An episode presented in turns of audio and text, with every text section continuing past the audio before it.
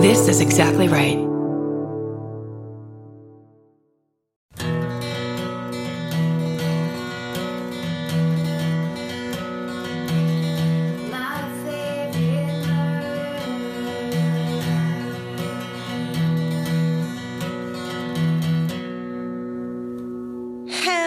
Hello. Hello. And welcome. To my favorite murder. That's Georgia Hardstar. Hi, that's Karen Kilgariff. Hello. Hi. And we're here to tell you some very, very bad things. and we have exciting news about bad things. we have stories of horror, but it's couched in love. Yep. And every time I have to tell a Uber driver or doctor about what my podcast is, it's awkward. Uh, it, there's a lot of people out there who don't know what podcasts are, Mhm. don't don't uh, follow true crime, and then hear the name, and then they're like, Yeah. slowly slide away from you. Yeah. They hear the name style. and that or you say it's true crime and comedy. And the same thing I do when I when someone says where are you from and I have to say Orange County but with a bunch of caveats because I don't like the fact that I'm from Orange County. I have to explain that we're not making fun of the, the mur- this isn't the comedy isn't about the murder it's about, you know, I just feel like I have to explain myself. You know, that's a piece of life that we all carry, a burden we carry, Mhm. where we think some fucking rando deserves our time and our justifications. Yeah, definitely. Um, what's going on? Did you watch Succession last night? I absolutely I'm caught up on Succession and the fabulousness about everything about it. I want to go to Norway now so badly. totally. Everything I saw, every person that was on screen, every mountain, every what are those things called? The vernacular or whatever Oh. that went up the. Uh, the little traveling snow. What are those called? there's a nicular at the end. Okay. Is that's all I know. Okay. It's like a skyway thing, but for but for snow times. Right. And for obviously um, high powered deals Right. and nego- negotiating, apparently. Oh my God. That's so good. Fucking Barry is so good. Like we're in a moment. I'm on the last season of Ozark, which is like heavy Oh, yeah. and so good. That's a great show. Yeah. I have a couple show recommendations for the Good Vibes Only recommendation list. Great. That wasn't the name of it. It yeah. Let, oh, it's a good name though. It was for, yeah, positive TV shows to watch when you need Right. positivity list. I'm going to give, I want to give a, a name to this segment that then we could go down to Home Goods and find a sign and then hang it on the wall. because that's how original that idea of good vibes only is. Yeah. Is that it's that idea is on sale at Home Goods right now for $7.99. Um, but this really worked. I was, God, what was going on? I really can't remember. I just know that my friend was with me. Maybe we were talking about something that was a bummer. I can't remember. And then I remembered and I was like, wait a second, have you seen Cunk on Earth? And he, Oh. and he was like, I haven't seen it. And we turned it on and then just laughed for like 30 minutes straight. Um, She's so hilarious. Philomena Cunk. I know we've talked, have we talked about it before? I don't think so. I don't think so. Or maybe we mentioned it and neither of us had watched it yet, but it is It is so jam packed with the funniest jokes. It's, she is so good. And it is the kind of like, it's just being dumb for dumbness sake. Yeah. And it's just pure comedy that's dressed up like a very high budget British Yeah. nature documentary or history documentary. It's so funny. And she did a thing once. She was talking about Egypt, and then she go, she was she it led up to um she said mummies of Scooby Doo fame, and that, that's when I was like, "This is my favorite thing I've ever seen." She it's asked so like good. a scholar if Jesus was the first person to get canceled. she also said it was ironic that Jesus Christ uh, was a carpenter because he was named after the one thing you yell when you hit your thumb with a hammer. it's just like, who are I want to meet every writer from that show. Uh, she It's- is she was in the show Afterlife, Ricky Gervais' Yes. show, and she's so funny in that too. I mean, God, what's what is that on? Hulu? Something? uh, Netflix. Netflix. Cool. Yeah, it almost is like the irritating girl from Ricky Gervais's newspaper Yeah. got a spin-off Yes. show of her. And it seems like it's really her. Like that woman who I know is an actress, Yeah. a comedic actress, and so good at it, but she plays it so real. Yeah. It's just so perfectly Dry. Yes. It's so dry and so realistic of what idiots are actually like. and she's just got kind of the big eyes and she just is like a little argumentative Yeah. in the way of like she's she is already thinking about it in this one way so that's the Yeah. way she just wants confirmation She's argumentative in the in the way that only people who are always wrong are. yes you know, you guys have those parents too, right? right you've seen it it's just so enjoyable it just made us it put us in the best mood when we were watching it so that's it's a great one for that list Okay, thank you. I needed it. Well, should we get into it? let's get into it Okay. So here are some highlights from our podcast network, Exactly Right Media. The Banana Boys, Kurt Braunohler and Scotty Landis, have a live episode of Bananas for you from Portland. So check that out. All the bananimals from Portland showed up. Also, over on Do You Need a Ride? This week, it's just Chris and me talking about tripping balls in the desert and faking ski injuries, all the topics you love from the two people who know the best. Yeah. And then there's also a new must see episode of MFM animated by Nick Terry, available on mm-hmm. the Exactly Right YouTube channel. It features the famous hot dog statue from Minisode 323 on March 20th. So go watch it and catch up if you missed the last one featuring Steven's mom visiting Chippendales. We've got it all. Nick Terry doesn't quit. He just like brings the funny. He drops hits. He's the Missy Elliott of MFM animated production. all hits all the time. Yeah, exactly right. YouTube channel. Check that out. Oh, and this is very exciting, especially to me. We've restocked my favorite merch item, which is the Hmm. Here's the Thing Fuck Everyone raft mug, which was designed by friend of the family, Kat Solon. Kat is the artist who made our very first t-shirts, the ones with that look like big book covers. Mhm. And she illustrated the final moments of Terry Jo Duperrault's amazing survival story that's from episode 28 of My Favorite Murder. The title of Wow. that episode is I 28 his liver with some fava beans and a nice Chianti back when we were trying to do number puns. Oh, that was so hard. I'm so glad we got out of that. And I can't, it's what's so crazy about that story that you did is that it was episode 28, and yet I still remember all the details of it because it was so intense. It was so good. And that, like, I remember reading something more recently of uh, Terry Jo as an adult being like, she, for a long time, she did not want to talk about that story. Mm. And then she re it like was this thing she realized it's like her story and she gets to tell it. Mhm. And so if you haven't seen the research that I have from that episode is entirely from Terry Jo's own retelling of her story from her episode of I Survived. So incredible. Go find that because that's really you should listen to tell it. It's, it's incredible. Right. And so go to our Instagram at My Favorite Murder and tag us if you have one of those mugs or any, any of our merch we'd like to see out in the wild. Just tag us and go to myfavoritemurder.com to get your mug and stuff today or tomorrow. I'm not in a hurry. No, it's this snow rush. We're heading into the summer season. There's something about the sound of an old timey cash register that really takes me back. I know. It sounds like someone is about to hand me an ice cream cone, but it also sounds like we just sold some merch. That's right. And if you're a Shopify user like us, you know that this sound means you just made a sale. Shopify has helped millions of businesses sell their products online, but did you know they also offer the same support for brick and mortar stores? From accepting payments to managing inventory, they have everything you need to sell in person. So give your point of sale system a serious upgrade with Shopify.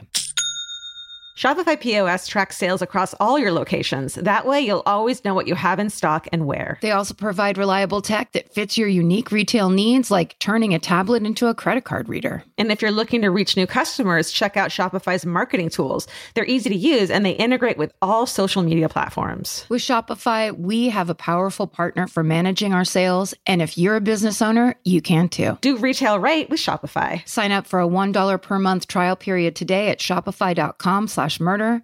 And here's the important note that promo code is all lowercase. So go to shopify.com slash murder and take your retail business to the next level. That's shopify.com slash murder. Again, don't forget the code is all lowercase. Goodbye. If you're like me, you're always looking for a story to dive into. Whether it's a family drama or a mystery to solve, the key to getting hooked is the details. I need rich visuals and intricate storylines, and June's Journey has that and more. June's Journey is a mobile mystery game that follows June Parker, a daring young woman, on a quest to uncover the truth about her sister's murder. This is your chance to test your detective skills because you'll play the game as June herself. Explore beautifully designed scenes from the 1920s, like lavish estates and gardens, and don't forget to keep an eye out for hidden clues. There are twists, turns, and catchy tunes, all leading you deeper into the thrilling storyline. And if you play well enough, you could make it to the Detective Club. There, you'll chat with other players and compete with or against them. June needs your help, but watch out, you never know which character might be a villain.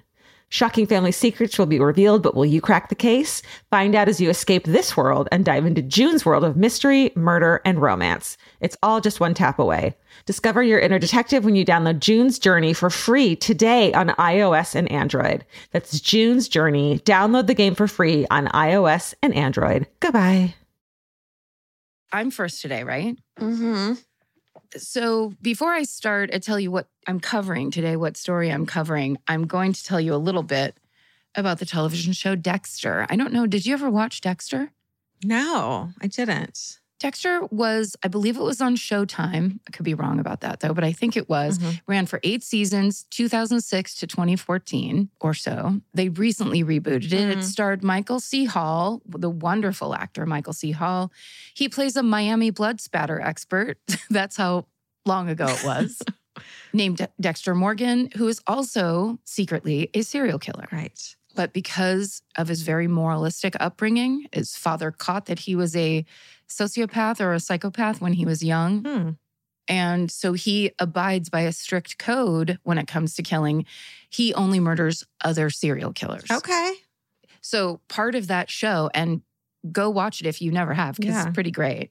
I know how much you love Miami. so a show taking place there is probably your Oh. favorite, Yeah. Top of my list. right? Lots of Mhm. linen shirts, lots of convertible Corvettes. Mm-hmm. But you'll see this on the internet if you are the kind of person who just kind of cold searches true crime stories. There is a serial killer, or arguably a mass murderer. Mm-hmm.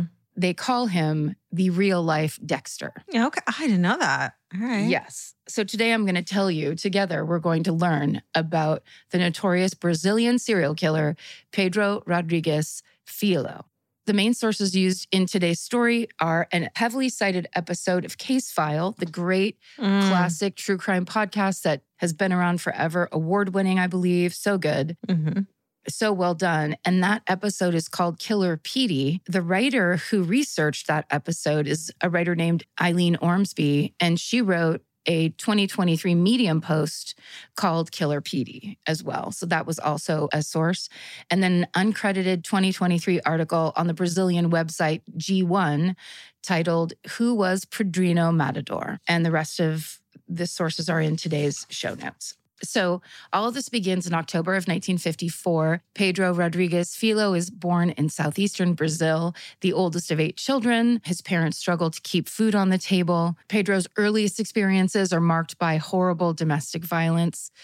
Pedro's father is described as a violent alcoholic to the degree where Pedro is born with a bruised skull Oh. and presumably a head injury, which is the direct result of his father beating his mother while she was pregnant oh my God. So just horrible. That abuse continues throughout Pedro's childhood. And his mother was very strict. So she was also kind of abusive, but hers was like, keep it in line. She- You know, mm-hmm. it, she has eight kids, whereas the father's was horrifying alcoholic. So by the time Pedro's 13, he begins experiencing his own violent impulses.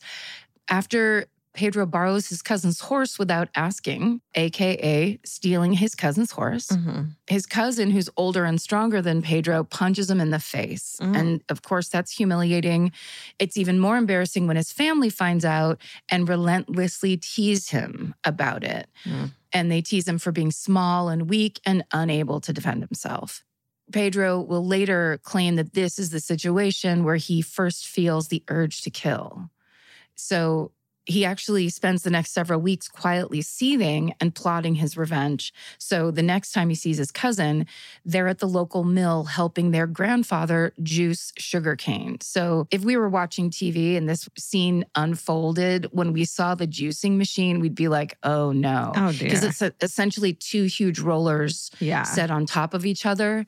And then you send him and his cousin were picking up sugarcane and pushing it through the rollers hmm and then it gets juiced that way.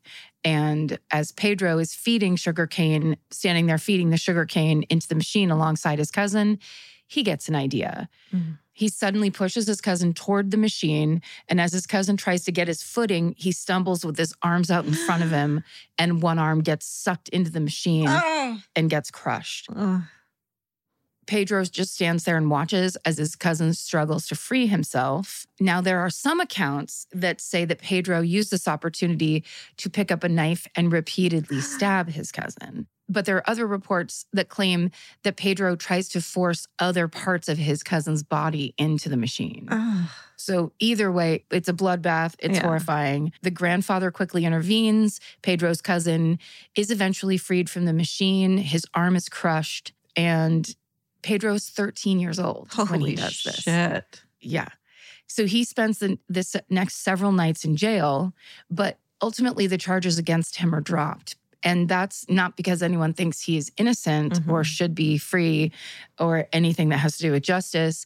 It's just that he is the oldest boy in his family and his family like will starve if he doesn't work to put food on the table along with his parents. So wow. they know that and he's freed on one condition and the condition is that he has to go back to the mill and clean the blood out of the sugarcane press Fuck. reportedly this takes him weeks to finish the job Oy.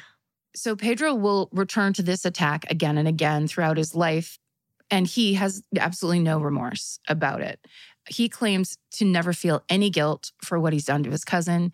Instead, he brags over and over about how much he enjoyed hurting him. Mm. And he also seems to enjoy instilling fear by talking like this to the people around him, especially his cousin, which is another recurring theme with Pedro. He basically, if he feels he's been mistreated by someone, he becomes obsessed with getting revenge. So his next violent incident takes place a year later when he's 14. And that's when he learns that his dad, who works as a night shift security guard for a local school, has been accused of stealing supplies. Pedro's father's insistent that the thief is actually the daytime guard, but no one believes him and he is fired from his job. Mm.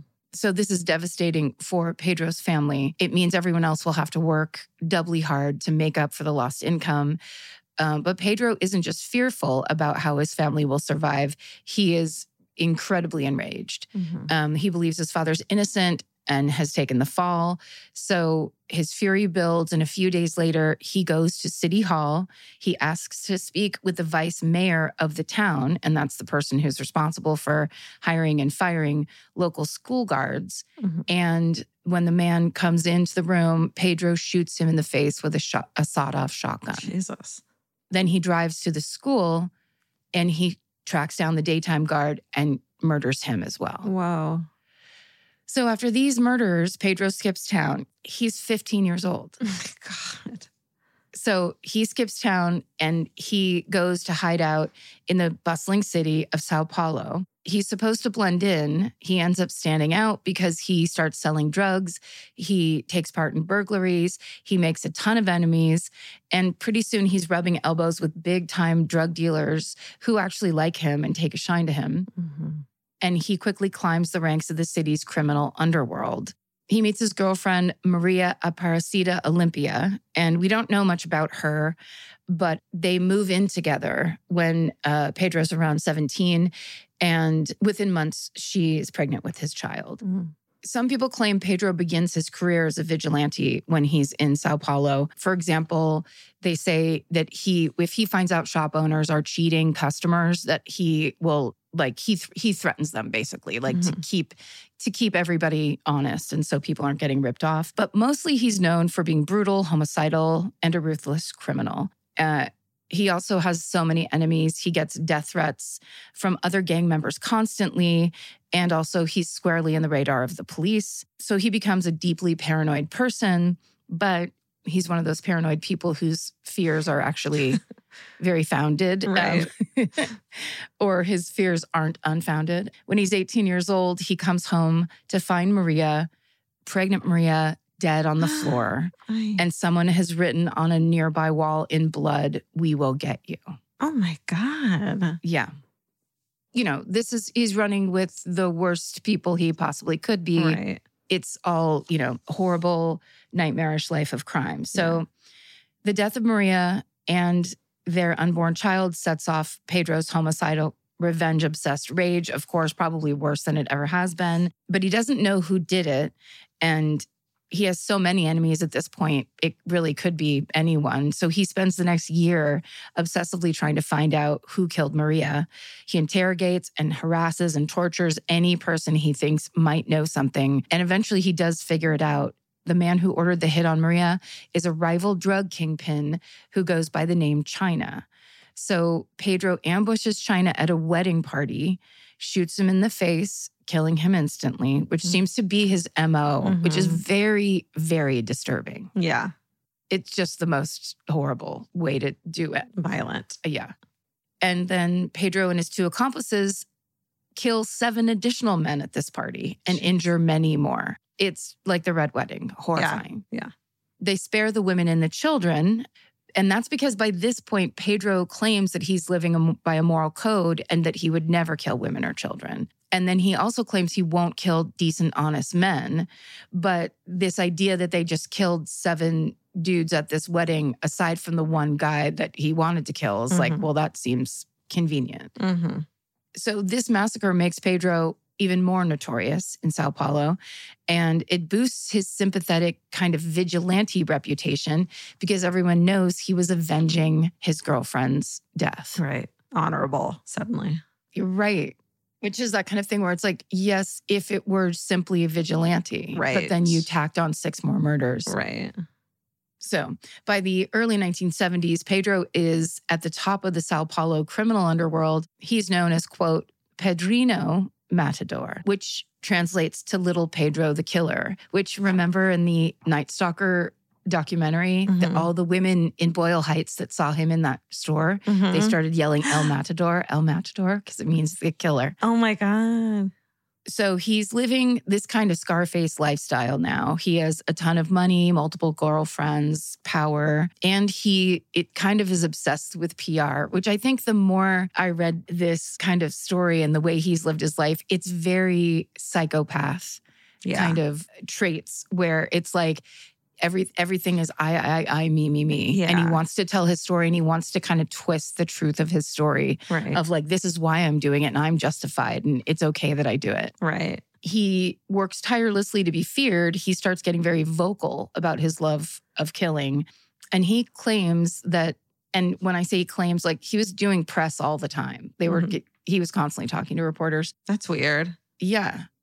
He claims his homicidal urges are so intense that he has to kill one person a day. And if he doesn't, he basically experiences withdrawals. Jesus. To remove any doubt about his obsession with homicide, Pedro gets a tattoo of Maria's name on his left arm, and underneath that are the words, I can kill for love. And then on his right arm, he gets a tattoo that simply says, I love to kill, Chill. right? Just fun stuff when you're taking off your shirt at the beach. yeah. you I'd love to see for- BuzzFeed's like top 25 tattoos about scary stuff. about, oh my God, let's get out of here. Yeah. Okay, so in May 1973, Pedro is now 19 years old. Oh yeah. Like he isn't, he can't legally get a beer in America. Yeah. He has already killed so many people. Jesus. He's finally arrested and charged with 18 counts of murder. After he's arrested, he makes sure that everyone knows he's actually killed over 100 men. We don't know if that's true or an exaggeration, but that was, you know, that's his tendency. Mhm. It's exaggeration and it's like, this is my story. You should fear me. He's ultimately convicted of 14 murders and he's sentenced to 126 years in prison, although he won't spend that entire time behind bars. I mean, obviously, but Brazil's penal code maxes out basically at 30 years. So Okay. Regardless of formal sentencing, he's going to spend 30 years in jail. And which is, is surprising to probably to American listeners, but it's very common in a lot of other countries, hmm like to max out those those years. And the United States is harsh when it comes to sentencing compared to other countries. Hmm. So in the 1970s, and he's facing 30 years in a Brazilian prison, that could be a death sentence for a lot of people Right. At the time, this Brazil's justice system, especially their prisons, had a dismal reputation. They were known for having awful sanitary conditions, corrupt guards, uh, serious overcrowding, disease and violence are rampant. Many prisoners die before they serve out their full sentences. Unfortunately, this bleak and brutal environment actually makes Pedro a more prolific murderer Sure. he gets into jail and pulls one of those I'm not locked in here with you, you're locked in here with me moves Eesh. and just starts murdering other people in jail. God. So when Pedro is being transferred to prison after his conviction, he's put into a police van. So it starts immediately. Oh my God. He's put into a police van with other inmates. And before the van arrives at its destination, Pedro has killed another passenger. Oh my God. This man was a convicted rapist. So, you know, this goes along with his story of like Yeah. it's this noble, noble serial killing. In prison, he uses smuggled weapons, homemade shivs, and his own bare hands to continue killing based on his so called moral code. Many of his victims are convicted sex offenders, pedophiles, and men who've harmed women and children. When articles or podcasts point out his similarities to Dexter, they often only focus on those killings. hmm But the truth is that Pedro kills whoever he wants to kill. hmm In one case, he says he murdered his cellmate because he was a loud snorer. In another, he claims to have killed a prisoner because he didn't like his face. And in one of Pedro's most horrific acts of violence, he actually finds out that there's a like there's a cell block where transgender prisoners are being kept Mm. and under the pretenses of looking for and killing one prisoner, he says this prisoner is responsible for his friend's death. He Mhm. gets into this cell block and massacres 16 people in the transgender cell block. Oh my God. Horrifying. Pedro's most infamous murder happens about a year after he's incarcerated. He learns that his mother has been murdered by his abusive father. And his father gets sent to the same prison he's in. Uh oh. Yeah. So one day, Pedro ambushes a prison guard, takes his gun, corrals the other guards into a prison cell, locks them inside. And then once they're out of the way, he tracks down his father in a different cell block and Mhm. stabs him over 20 times. Holy shit. This guy has free reign over the prison, it seems like. Yeah, it seems like he has that, you know, that psychopath, like he's up above everyone else and kind of like seeing this big picture where he's not afraid of other people. I'm sure people can smell that, like, oh, there's something wrong with that guy Yeah. vibe.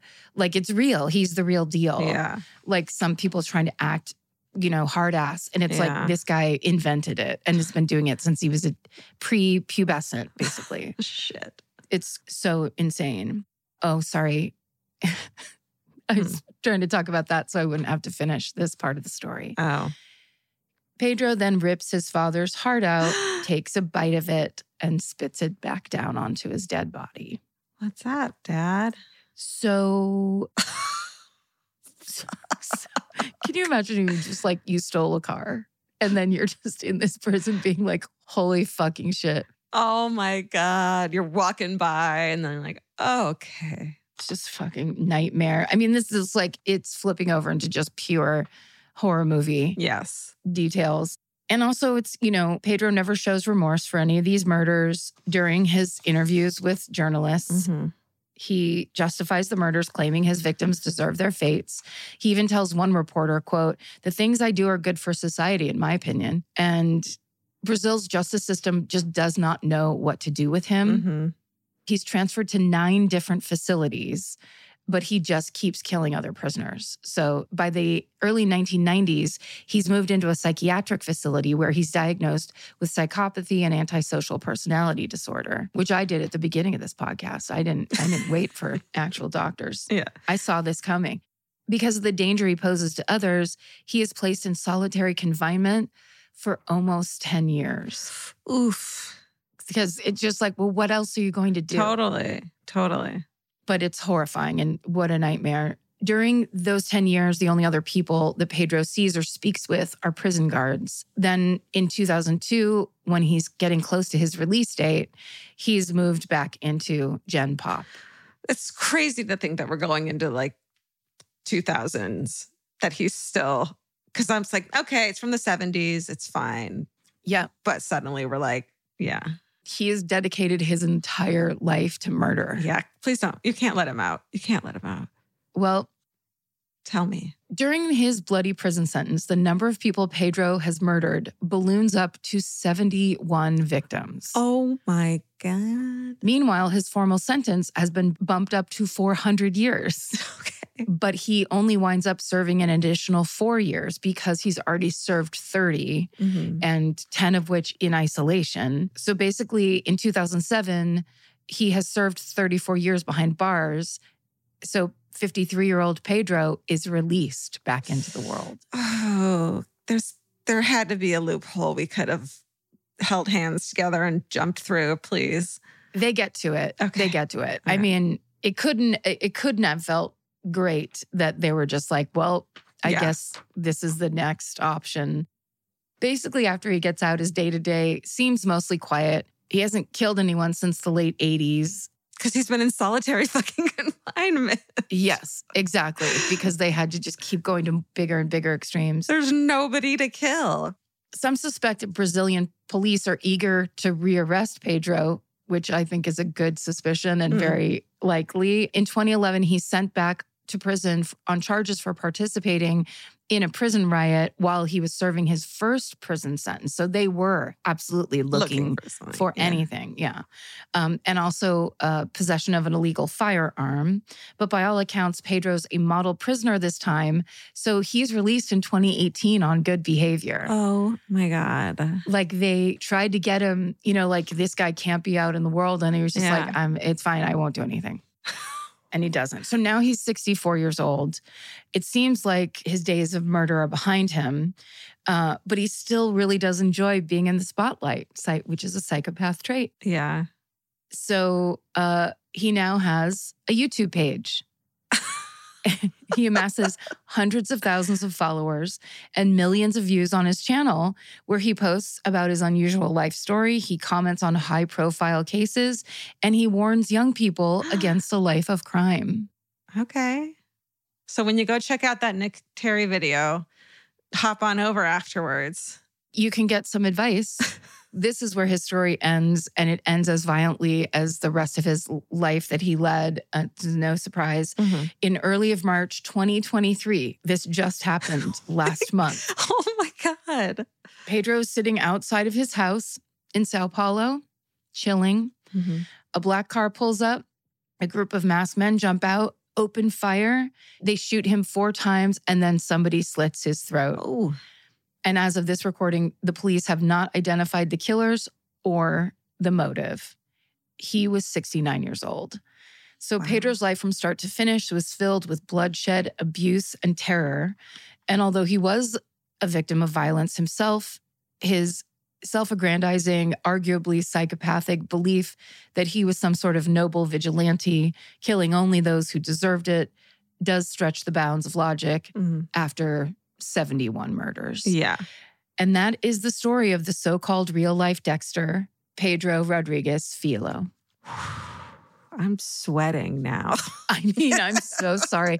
I, that was one of those ones where, like, because I'd seen that headline on a bunch of, you know, like websites and stuff, and you're like, oh my God, you, I think I really love the idea Mhm. a person who has, like, there is a moral code, even though I'm amoral Yeah. inherently. yeah.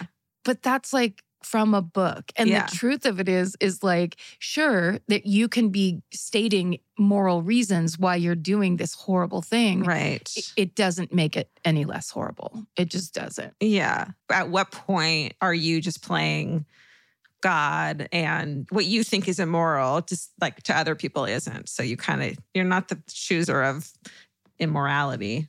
You're not the chooser. And I think that is, you know, Marin pointed out in her research, she's like, this is the slippery slope of vigilantism. Yeah. Where if you believe that you're on the side of right, then you can justify doing kind of anything. Totally. And, like the worse it gets, where it's like, well, that's fine. That's a real argument and a real kind of like, huh, I'm going to ponder this when it's, say, those stories we know about mothers that go and murder their children's m- molester Right. Um, we we know about a lot of those stories, and you're like, huh, no, it's it is wrong, but then again, and da da Yeah. da, and you can understand it. In this case, though, it's just like, sir, we're going to have to ask you. Stop please. people. We you must stop. This is like it can't be this way. oh my It's god. just so out of control. Yeah, Wow. Great job. Great story. Never heard it before. yeah, crazy one, right? Fucked up. Yeah. Hey, Karen, you know that feeling when you're stressed out and your heart starts to pound and your mind is racing? I do. I know it well. Well, while there's no cure for stress, therapy can help shape your response to it. And since May is Mental Health Awareness Month, there's no better time to try Talkspace. When you sign up for Talkspace, you'll receive a personalized match with a therapist or psychologist, typically within 48 hours. Forbes rates Talkspace as the number one online therapy platform, plus their licensed professionals are in network with almost all major insurance companies. Once you meet your therapy goals, or if you want to cancel for any reason, Talkspace will provide you with a prorated refund for unused time. I feel like these days people understand the importance of therapy, but the difficult part is just taking that first step. It took me months to make my first therapy appointment. I was so scared. I had a lot of ideas in my head about it.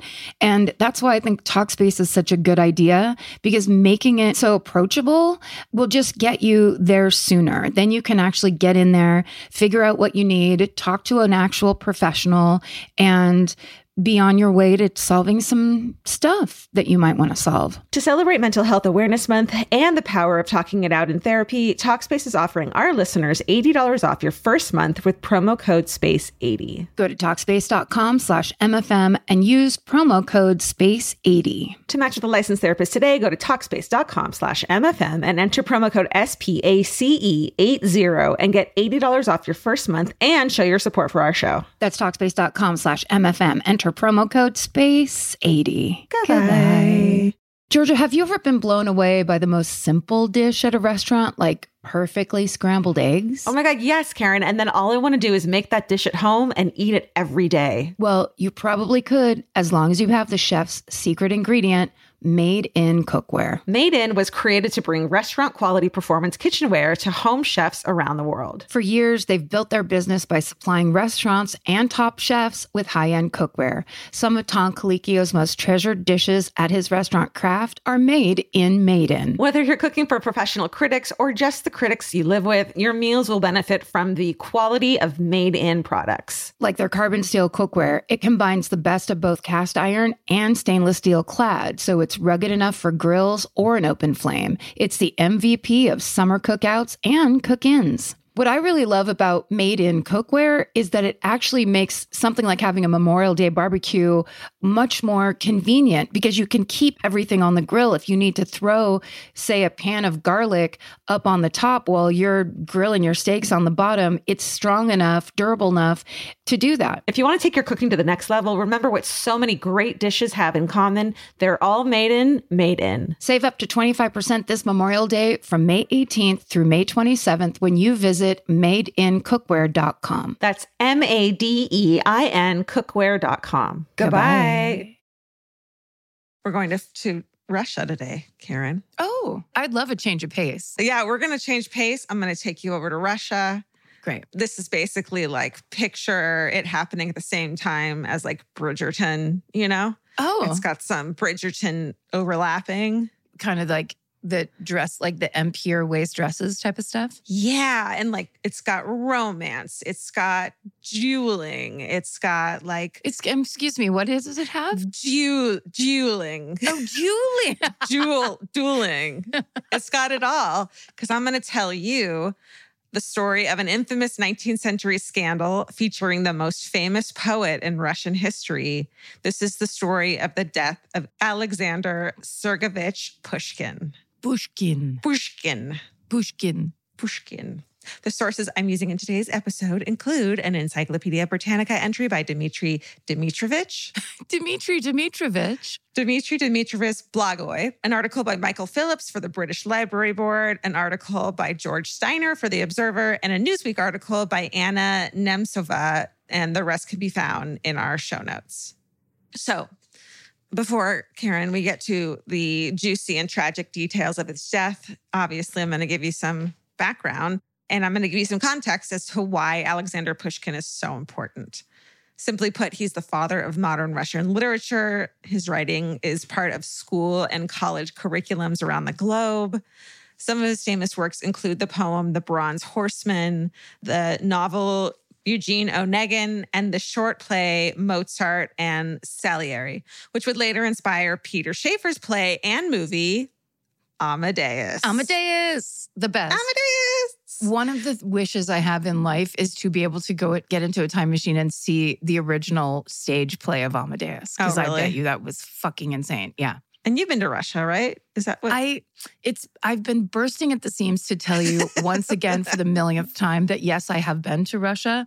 And the reason I was saying Pushkin like that is because we had a tour guide on one of our buses. And it's one of the only things I can remember Mhm. clearly is she was talking like this into a microphone in the front of the bus and she just kept saying things like this was the this was the way she spoke the entire time and then she would go pushkin and it was like we were supposed to be paying attention but i was so distracted by just i was like i just want her to have the inflection go up a little bit Yeah. or way down or something but it was just this and then pushkin and pushkin was born here i think they were driving us around like i don't know where he was born or something but That's anyway, cool. I'll just I'll fill in that kind of amazing color Yeah. commentary as you go. That'd be great. Tell me about the Right. weather. Mm. Okay, so he's a playwright, a poet, and a novelist whose work touches on themes of Russian identity, history, and politics, which is what made him so huge. Um, he was born on June 6, 1799, in Moscow. Pushkin is one of three siblings. They're born into a famous noble family. He's the great grandson of a famous Russian military general. And he's raised mostly by his grandmother outside of Moscow, where he becomes a voracious reader and spends his days wandering the countryside, talking to local peasants, and learning all he can. He hears Russian folk tales and stories of his ancestors. He develops a really solid political understanding, not only of the Russian noble class, but also of the greater Russian people. So he really connects to them. When he begins his formal studies at a school for aristocratic boys, he starts to write. He publishes his first poems at age 14. So, like, we're talking about two completely different lives your guy and my guy. Oh my God. Like they were living the inverse of each other. Where it's just like, imagine Yeah. if he, he if Pedro could have just gone to the country and walked around in a field and maybe written some poems. Yeah, made some observations and wrote them down. Just had fucking a little bit of quiet and a little less rage. Anyway. God. And so he first poems at 14 gets a lot of positive attention for his literary work.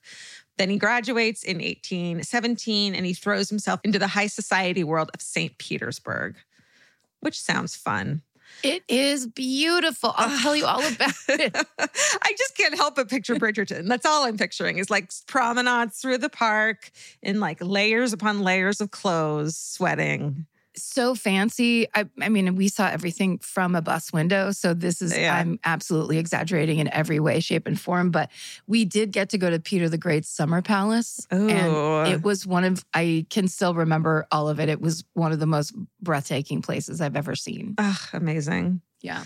and he starts getting even more attention, but this time it's less positive. He's kind of a prolific partier as a poet in high society. He hooks up with ladies, he drinks and carouses all over town, and he gets kind of a reputation for it. He's known to have a temper and threaten duels all the time. So it's like getting in a fight instead is like, let's go outside and fight. It's like, let's go outside and duel. Yeah. You know, I don't know why I have to say it like that, but I do. It's fun. I love it. It is.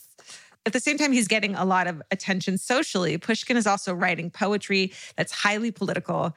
He gets into trouble for it. He's critical of what he sees as an oppressive government and advocates for constitutional reform, which the Russian government does not like at all, of course, what government does. Right. And so in 1820, he's exiled to southern Russia for three years due to these outspoken political beliefs exile without a trial is not unusual at this time in Russia. And I feel like it still isn't probably.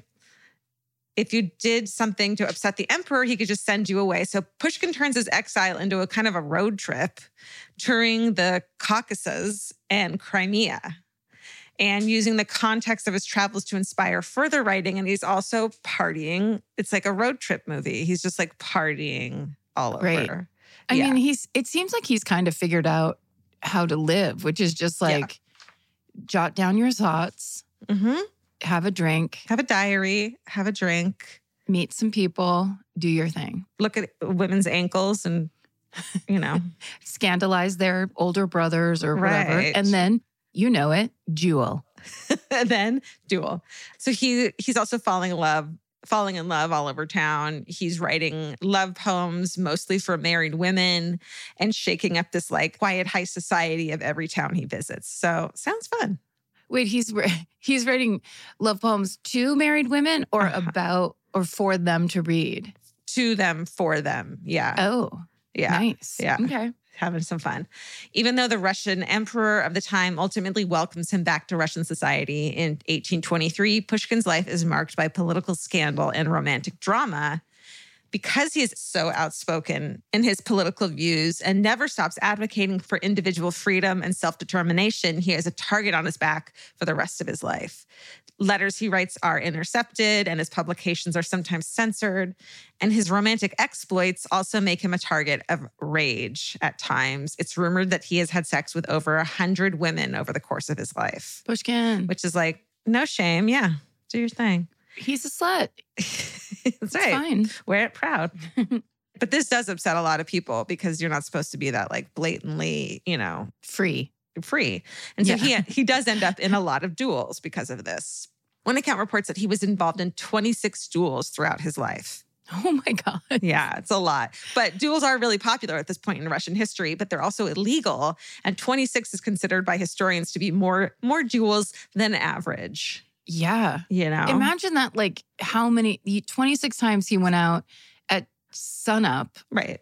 And had someone shoot at him from like 10 paces. Totally. And it's most of them are canceled before weapons can be drawn, it says. But it, it is worth noting that he's a good, very good marksman. So I think a lot of people cancel before, you know, he can shoot at them.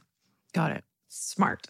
So around 1828, Pushkin meets Natalia Goncharova at a fancy ball. She's only 16 years old at the time and is already considered one of the most beautiful girls in Moscow. Here we have Bridgerton again, if not one of the most beautiful women in all of Russia. So drop dead gorgeous. In most paintings or drawings, she's wearing a white dress, has this gorgeous brunette updo, and is pictured with really dainty facial features, you know? Not any of this. What's wrong with a big moon face? I always ask. Look, my teeth are accentuate my face. Okay. So what of it? My Irish heritage makes my face cover as much ground as possible. It's a survival technique. We can't all be dainty. It's deadly. That's right. And who wants to be? hmm So her family is poor, but because she's so freaking gorgeous, she's really popular among Russian nobility. And she also has a playful personality. So she sounds pretty rad. hmm Pushkin falls for her immediately and courts her over a period of two years, writing countless poems about her.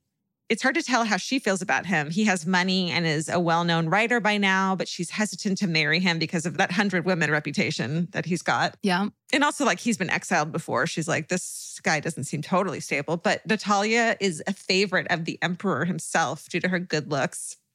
And so he assures her that the government won't exile Pushkin again if she marries him. Nice. So, yeah. So they get married on March 2nd, 1831 in Moscow. So he fucking picks up the biggest hottie in Russia.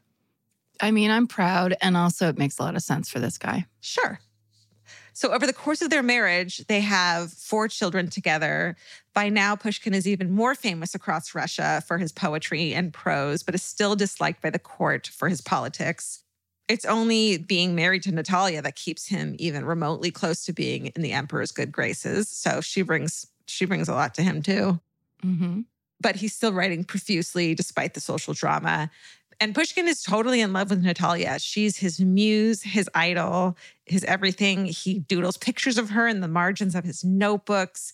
He calls her his quote, Madonna, and writes long, sweet letters to her, even years into their marriage when he's away. It's like, Aw. oh my God. Nice. In one letter, Pushkin tells Natalia that, quote, without you, I would have been unhappy all my life. Oh. oh. Uh, I'll say it. Oh. Uh, Oh. But Pushkin is not Natalia's only devoted admirer. Men continually make advances towards her despite her being a married woman. And one such man is Georges Dantes, or just George. His name is George. George. He's it's George. His name's George. It's George, it's George to you. It's George to them. Yeah, my name's Georgia. So I feel like I get to pick how I want to say it. Yeah, just do it. Make this story your own. So George is dashing. He's a handsome Frenchman who signed up for the Russian army as a way to advance his career. He so his plan works, so now he's a fixture in the Russian noble circles. He's well connected. And around 1834, George and Natalia meet at an event, and he's totally smitten with her. Which is like, get in line, dude.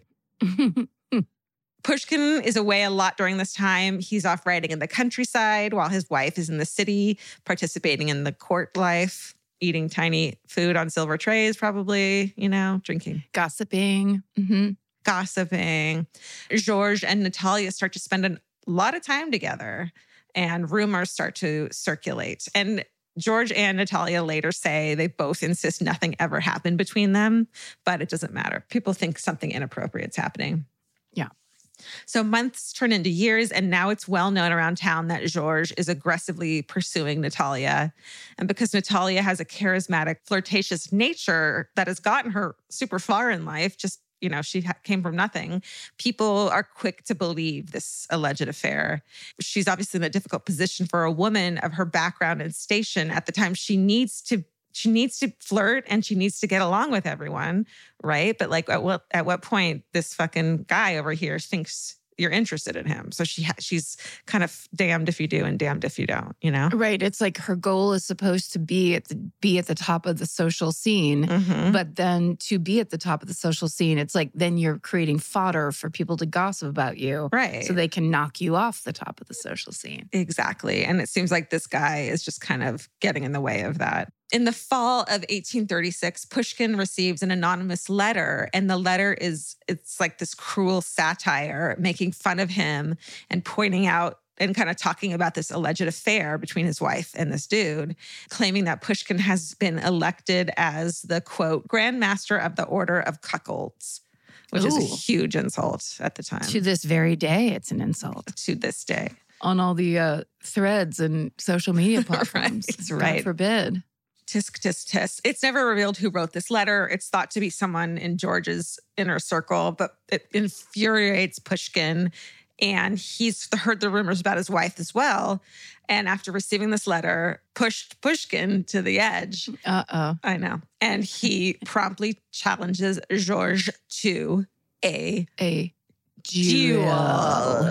A duel. A duel. So that's set for November 4th, 1836. You know, hotheads, Got to solve it with murder. Got to. right. So Georges is encouraged by his friends and supporters to smooth things over because, again, this Pushkin's famous and also a great marksman. So he pulls out all his stops to try and cancel this duel. He knows also that because dueling is illegal and he's from France, he might get kicked out of Russia if he survives it. So he taps all his elite social connections, which ends up being a good plan because the effort of his allies to stop this duel actually have some effect on Pushkin. So it's delayed for two weeks, then it's canceled. But then on November 17th, less than two weeks after the original duel challenge, George asks Natalia's sister, Ekaterina, to marry him. Oh, So he goes for the sis instead. interesting. And they're married less than a month later.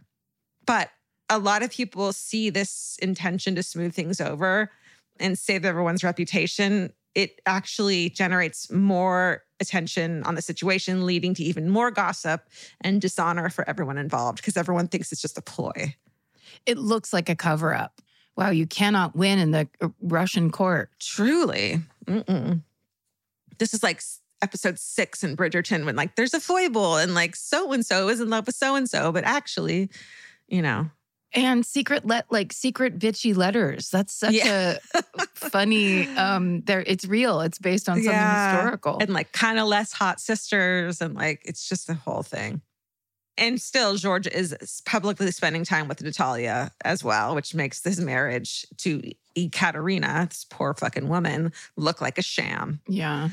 The whole thing makes it much worse. Pushkin is furious. The duel is back on. Uh-oh. So, the rules of a Russian duel, let me, I know you know them, but let me refresh your memory. Just refresh it. Okay.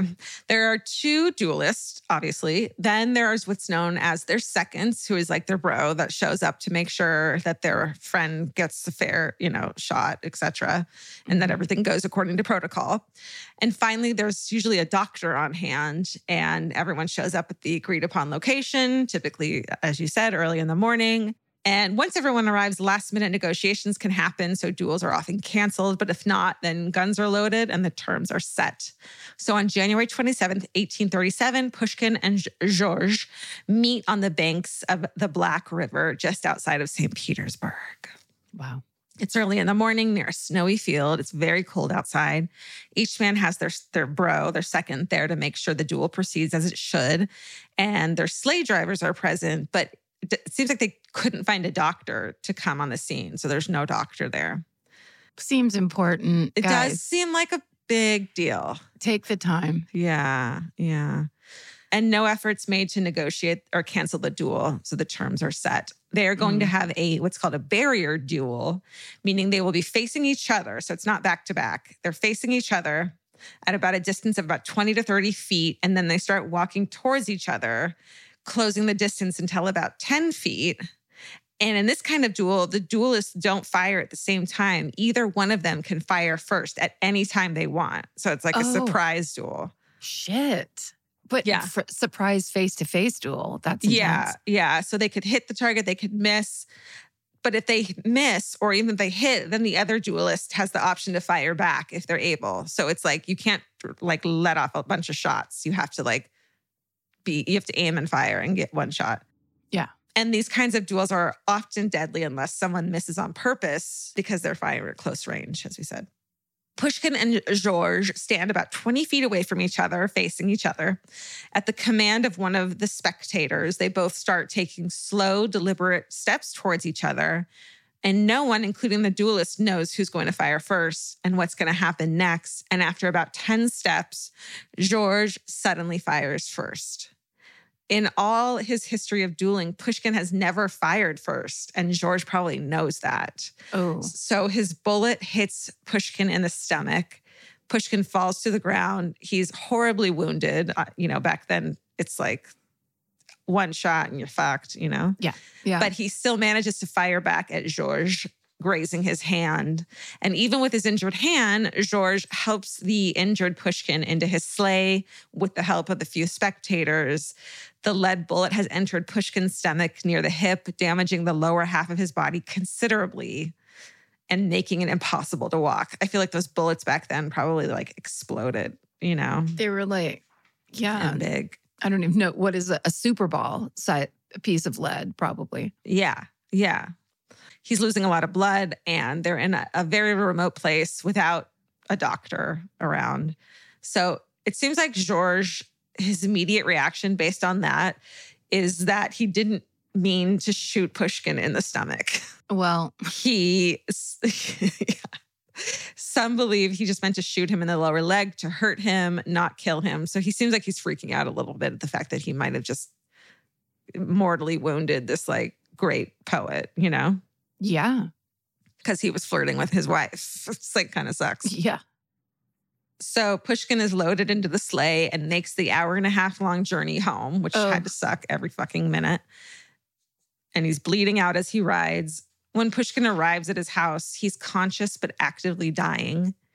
His first request is that someone tell his wife that his wound isn't serious, even though it's clear to him and everyone around that it is. He he doesn't want to alarm her. He's moved indoors, set up on a sofa in his office, and even though he receives medical treatment, it's too late. According to witnesses, he's stoic and remains calm throughout this extremely painful process. Natalia is beside him when he's not with the doctors. She's clearly distraught, but she's holding it together for him. He's trying to hold it together for her.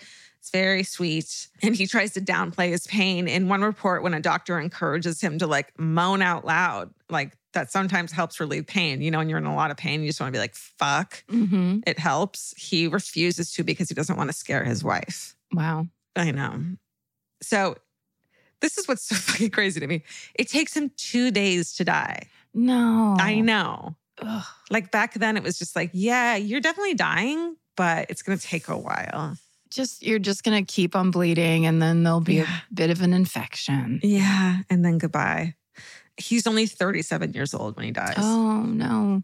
However, it does seem like the mortality rate is pretty close to that in general. So Yeah. he maybe lived a long, happy life, we could say. Maybe Maybe. a full life for sure. Definitely had fun. but what does Vince say? I'm not here for a long time. I'm here for a good time. Yeah.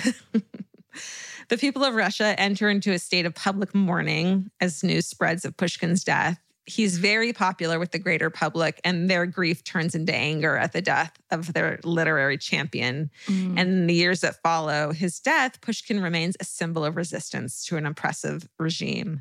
After the duel, Georges is arrested and imprisoned because dueling is illegal and he killed someone. Oh, yeah. But he's pardoned by the emperor, but he's banned from living in Russia. He moves back to France with his wife, who's Natalia's sister, and he lives a long, happy life surrounded by children and grandchildren in France. And he dies in 1895. wow. So he's the victor of this story.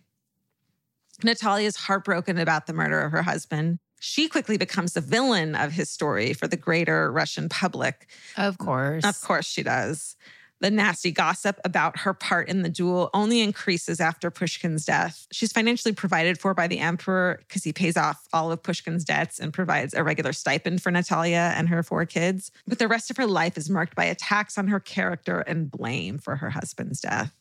Yeah. Because, of course, she tries to live a quiet life. She remarries seven years after the duel in 1843 and has three more kids. Oh. And she dies at the age of 51 on November 16th, 1863, which Sarah does point out is basically a little old lady in terms Yeah. of like how long you survive. Yeah. Yeah.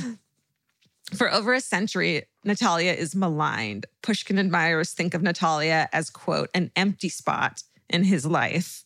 Just chill. Well, It's- also, it's factually incorrect. Yeah. Like that's if everything he did was about her and for her, Totally. then they're they're acting yeah. against his wishes, basically.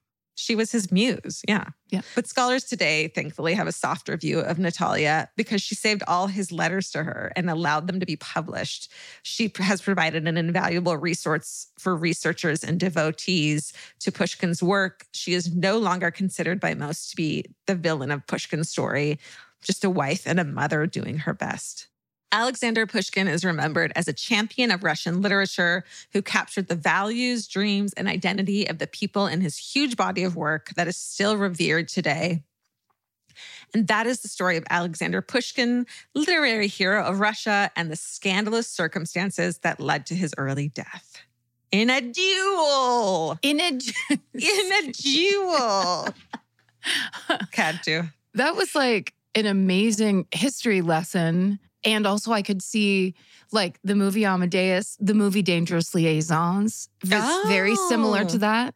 A lot Uh-huh. of lot of jewels in that movie for and Mhm. kind of same thing of like, oh, that was that was amazing.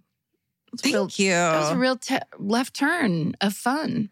That was fun for me because I didn't go to college, so I really didn't know much about Pushkin. Yeah, No. I flunked out of college and I went to Russia and I don't know anything about Pushkin. and that lady tried to tell me about Pushkin. I wouldn't listen to her about Pushkin. Now I know. about who? Pushkin. Thank you. Any any Pushkin arenos out there? Let us know. And in our Instagram notes. Hi, guys. I got my master's degree in Russian literature. Are you a scholar? Oh, Are you a duel scholar or a duel expert? any duelists out there that still shoot to this day, that still threaten people in bars and try to shoot them at dawn? We'd love to hear from you as well. We want to hear your hometown story. email email us at my favorite murder at gmail.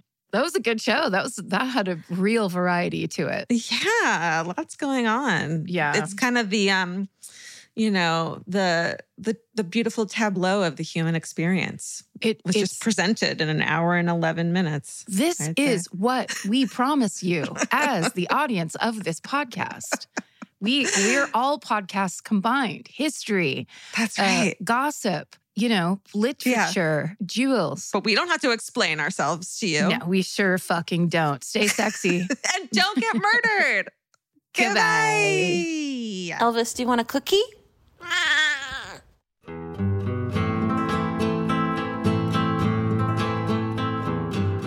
This has been an Exactly Right production. Our producer is Alejandra Keck.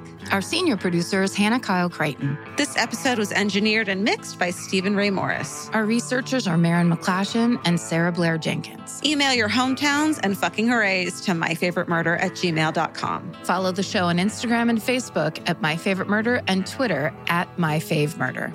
Goodbye.